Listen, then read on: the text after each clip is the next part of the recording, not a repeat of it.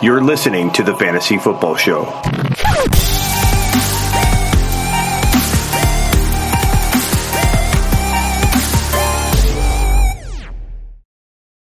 During my 24 hour live stream marathon, I had the pleasure of having Andy Holloway on from the Fantasy Footballers. Here's that interview right now. Top five running back. You're watching the Fantasy Football Show.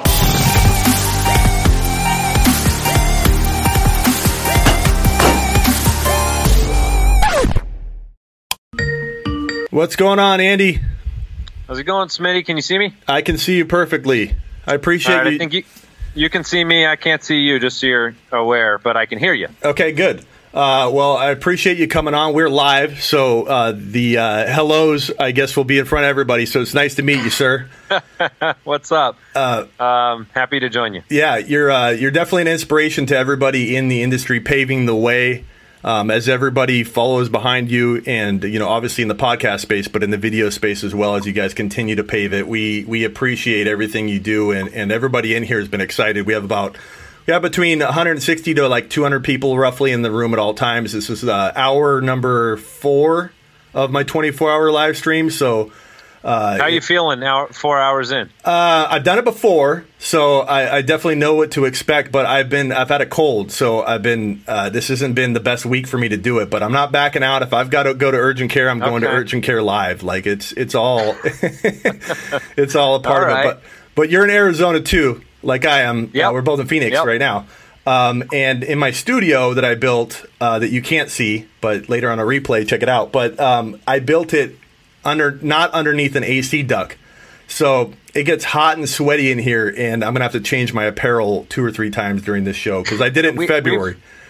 We've lived that life. Our original studio was my son's upstairs bedroom, and we put three guys inside of it. We took the door. Uh, short amount of time for us. I want to talk about a topic that we absolutely love to talk about here. And when I do mock drafts, the, players I'm about to read off to you, we're going to go rookie running backs.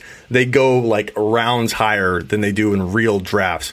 David Montgomery has been somebody I've been on top of since January, February is one of one of my favorite rookies from this class. And not only that, I think he could be a potential top 20 overall player in hindsight where you're saying, you know, anybody that drafts really late might take him, you know, th- I think he climbs into the second round by the end of, of, of, you know, August here. What are your thoughts on David Montgomery and what's the highest you would pay for him? Like if he if he jumped into 18 to 24 overall value in redraft, are you buying David Montgomery at that at that value? I mean, it, it's always tempting, right? When you have these uh, a new player, good situation, high draft capital. Uh, certainly, reasons to be excited about what we've seen from David Montgomery in preseason and the opportunity there in Chicago. So, um, I tend to agree with you. I think he's just going to continue to climb up. I mean, we haven't seen him on the field, which maybe protects his ADP a little bit now that they're uh, kind of I guess crowned him as that jewel of the backfield.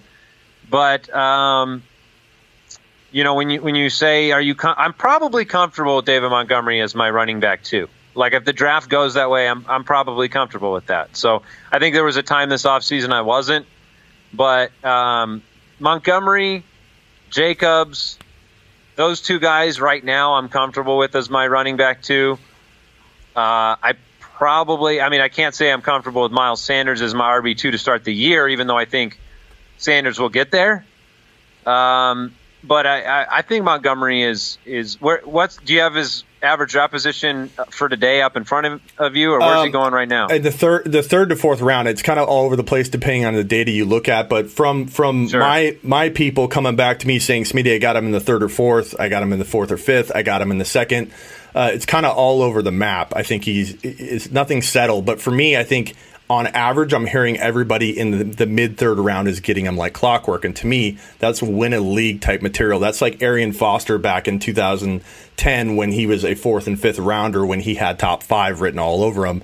Um, I think it's a very, very similar situation. It smells an awful lot the same to me.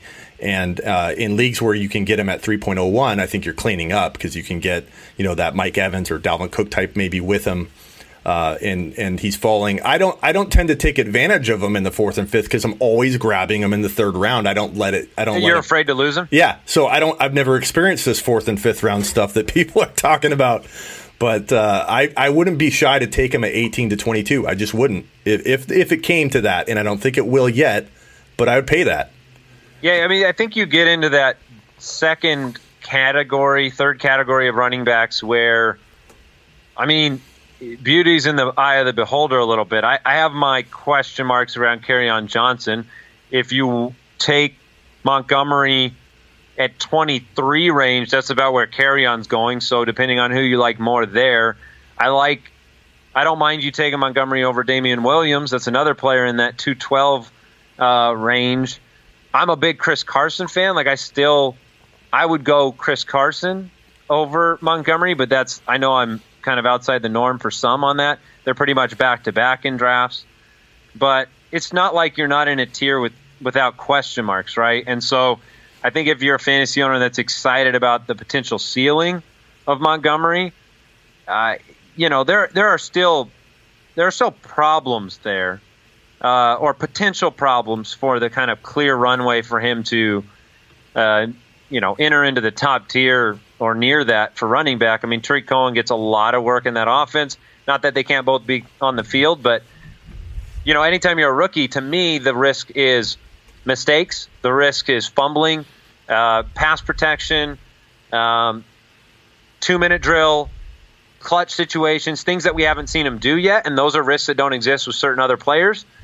Uh, but I, I can't argue with the upside of David Montgomery. You mentioned Damien Williams. So Darwin Thompson is flying up sleeperu.com and the fantasy football show draft board. So when I do a mock with my people, he's going two and three rounds higher than he should. And we all know it, but we're just, you know, watching it unfold every single time.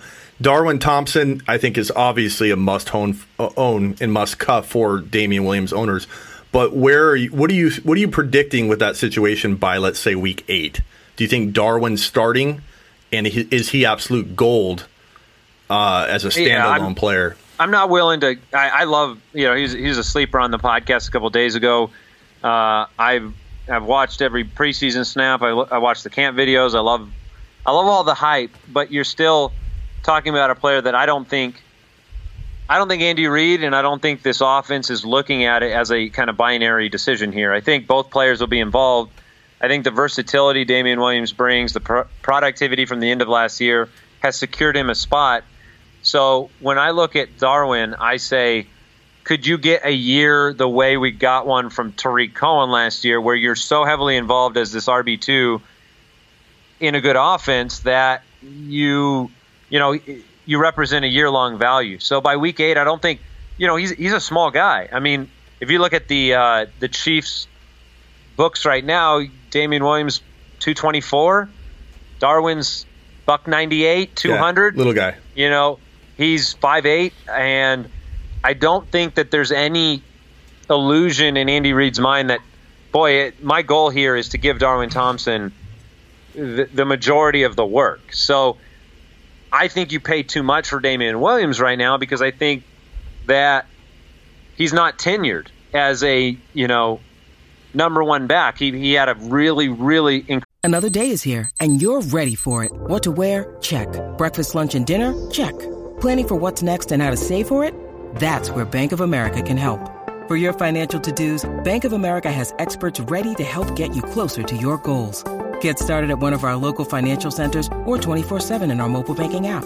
Find a location near you at bankofamerica.com slash talk to us. What would you like the power to do?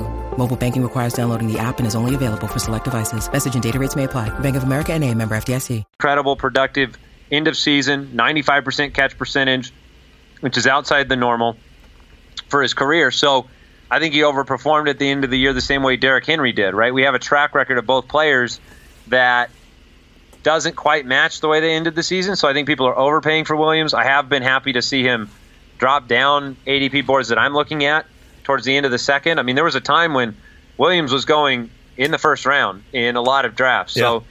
So um, I don't think he belongs there. I think Darwin is a player they want to use as long as Darwin uh, proves himself capable on pass protection so they can actually put him in on third down. and you know has been very impressive. This talk of like goal line work for him is interesting, you know, because we've seen some players that are kind of quote unquote undersized be utilized in that capacity. Danny Woodhead comes to mind as a, a, a more undersized player that just had a nose for the end zone.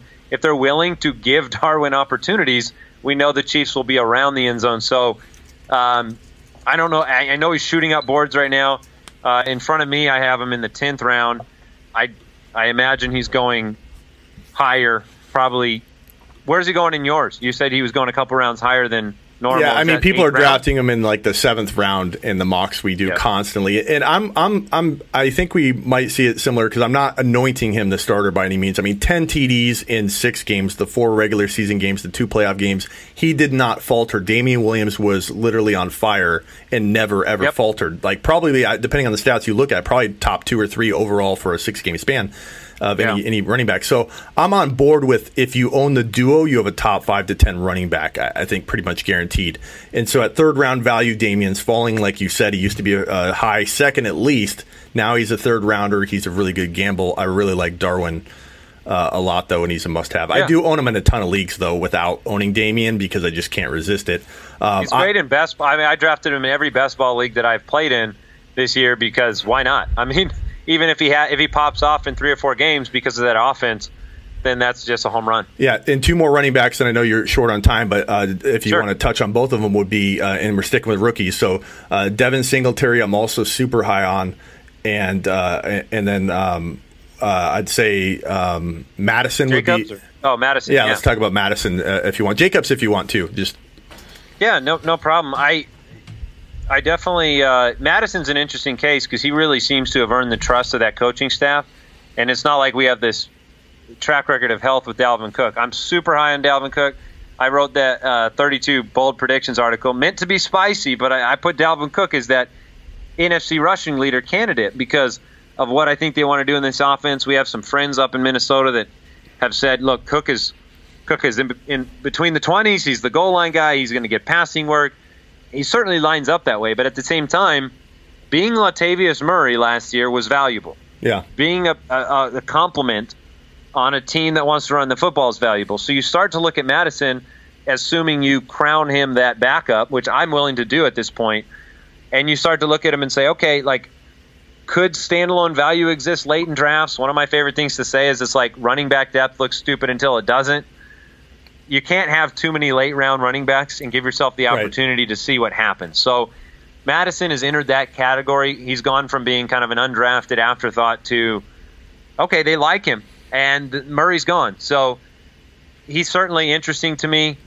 Um, who was the first name you mentioned uh, actually, Mattison? Uh, Devin Singletary, but also Darrell Henderson might be even more important to talk about. Uh, I'm not sure how much you're familiar with any of my content, but a lot of the Todd Gurley no Todd Gurley stuff that I've I've literally been shoveling out there since January. Um, I I feel like his value's climbing back up, but I feel like I've been conducting a train of no Todd Gurley since January, and uh, I'm really high on on Darrell Henderson.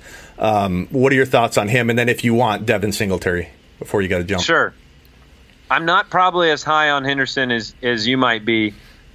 I do think I think Henderson is this interesting situation this year where regardless of, of Gurley's health, Henderson could get five to ten touches a game.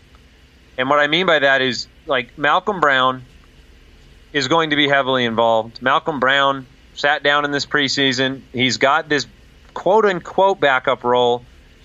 Um, it's his. It's his backup job. And that to me means when Todd Gurley needs to rest the knee, when they're up by two touchdowns, when he's a little sore, they're going to be totally willing to spend that fourth quarter grinding it out with Malcolm Brown. Now, if Gurley goes out, Malcolm Brown's going to be involved as the starter, but Henderson's role won't change. I think that the way that I'm interpreting that situation is Henderson will have a role regardless of the health of Todd Gurley. And then if he does a lot with it, that's when you start to get excited about back half of the season, Gurley has a big issue. Obviously, he's the far more explosive, dynamic player, but still, some of those rookie question marks, the way that they've treated Malcolm Brown this offseason makes me uh, hesitant to spend a high draft capital pick on Henderson yet. that's kind of where I'm at. Okay, and Singletary. Singletary, I just I, made a move for him in my dynasty league. I'm I'm excited about the long term potential. I'm worried that you might be caught with a complete lack of production for the early part of this year, where loyalties to McCoy, loyalties to Gore. Uh, I think they're going to persist until this team feels like it needs to make an adjustment. So, if they, I'm, my concern would be that Buffalo has success and they stick with McCoy and Gore, and you don't get to see enough Singletary. So that would be the that's like the worst case scenario. I think. I think the best case scenario is this team realizes that it needs something more dynamic in the passing game. It needs something more dynamic in the running game. It's not going to pay the elder statesman price and continue to bestow carries upon these guys that are, are truly has-beens at this point, and they move to him sooner. So uh, I don't have a reason to believe right now. Like we've been speculating on LeSean McCoy being cut for eight months. I mean, Yeah. everybody's been saying, "Oh, maybe they'll do it. Maybe they'll save the money." They have this deep backfield. It doesn't seem like that's happening right now. So at that point, you have to say Josh Allen runs the football a ton. McCoy and Gore are going to be above Singletary in the depth chart. So I look at Singletary as a second half player for fantasy. Yeah, and it might sound like I'm high on every single rookie. I'm not high on Jacobs. I'm not high on Singletary. Uh, I'm high as far as receivers go on Deebo Samuel. I think this year is going to be pretty good for a rookie. Sure, And I think he's going to be an absolute, you know, next. Uh, Anquan Boldin meets Steve Smith. I really like him a lot. I like N'Keal Harry. Yeah, that's a that's a good comp. but Henderson, I think this this running back crew, this running back, this rookie running back class is loaded with those those players that later on, you know, they don't Mm-hmm. look like the Zeke Elliott's. We're going to have two or three potential top 15 running backs for the future in fantasy from this this running back. Could back be right. class. Uh, Definitely. and- I mean, rookie running backs can make their mark. That's for sure. Yeah. More than rookie wideouts do. Yeah, real excited about this class. But hey, Andy, I know you got to jump, so I just wanted to say thank you for coming on and, and keep doing what you're doing, man. You guys are doing some big things. You keep getting bigger, and everybody here was real excited to have you you jump on and just uh, you know appreciate you. Absolutely. And uh, thanks for having me. And good luck with the remaining 20 hours of your endeavor, sir. Twenty hours and twenty seven minutes to be Stay exact. Stay cool, okay? Stay cool. yeah, I got to change. I'll talk to you later. All right. Thanks so much. Thanks, Take Andy. care. So that was cool of Andy to stop by. Hope you guys enjoyed that interview. Um, interesting to to hear his take on some of those rookies that we might be a little bit higher on. Top five running back. You're watching the Fantasy Football Show.